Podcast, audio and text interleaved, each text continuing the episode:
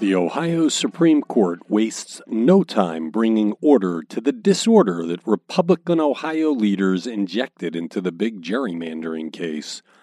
It appears the only person who can remove Ohio Supreme Court Justice Pat DeWine from hearing his father's gerrymandering case a clear conflict of interest is Pat DeWine himself and Northeast Ohio congressional candidate Max Miller sues Donald Trump's former press secretary in Cuyahoga County Court to stop her from saying he was violent with her when they dated.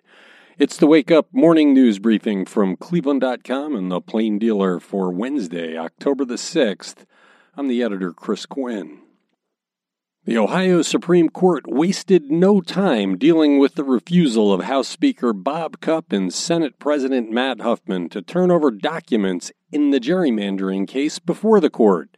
The two said this week they would not provide records through the standard process called discovery because the court did not specifically order them to do so. Chief Justice Maureen O'Connor issued an order Tuesday giving Huffman Cupp and the rest of the state officials who created the gerrymandered maps until today to respond to a request for expedited discovery by one of the groups suing to overturn the maps. For now, it appears the only one who can remove Ohio Supreme Court Justice Pat DeWine from hearing the gerrymandering case involving his father, Governor Mike DeWine, is Pat DeWine himself.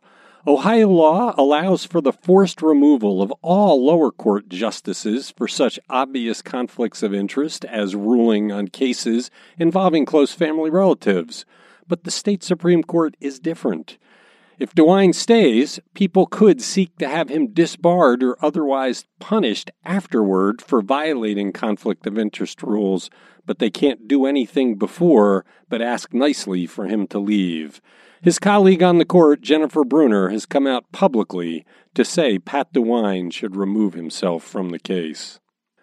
The State Board of Education's decision that a defunct internet charter school must return $60 million to the state because it inflated enrollment figures is final and it cannot be appealed, the Ohio Supreme Court ruled Tuesday. The 4 to 3 decision affirmed the state school board's determination that the electronic classroom of tomorrow must repay the money and that state law makes it clear the decision is final and not subject to any appeal. Tuesday's decision ends two attempts by ECOT to challenge the board's order.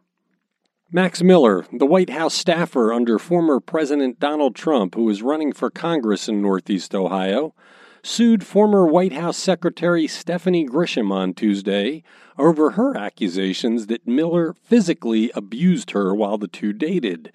Miller is also asking a judge in Cleveland to order Grisham not to repeat the claims, including interviews she had scheduled with CNN's Jake Tapper and Chris Cuomo. Grisham wrote a Washington Post op ed published Tuesday saying that she told then President Donald Trump and Melania Trump separately about the violence. Miller says Grisham made the claims up to harm him and to sell more copies of her memoir titled I'll Take Your Questions Now What I Saw at the Trump White House, which published on Tuesday. Miller originally denied the allegations of violence when they first surfaced over the summer. The Ohio Highway Patrol is warning drivers to be cautious as Ohio heads into the peak time for crashes involving deer.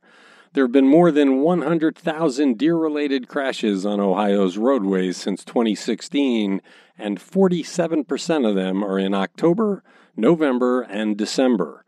While 95% of the deer related crashes resulted in property damage, there have been 27 fatal crashes that killed 28 people. Some of the top counties for the deer related crashes include Stark, Richland, Lorain, Trumbull, and Hancock. Many of the crashes occurred on highways like Interstate 71 and Interstate 80. The average insurance claim for a deer related collision in Ohio is more than $4,000.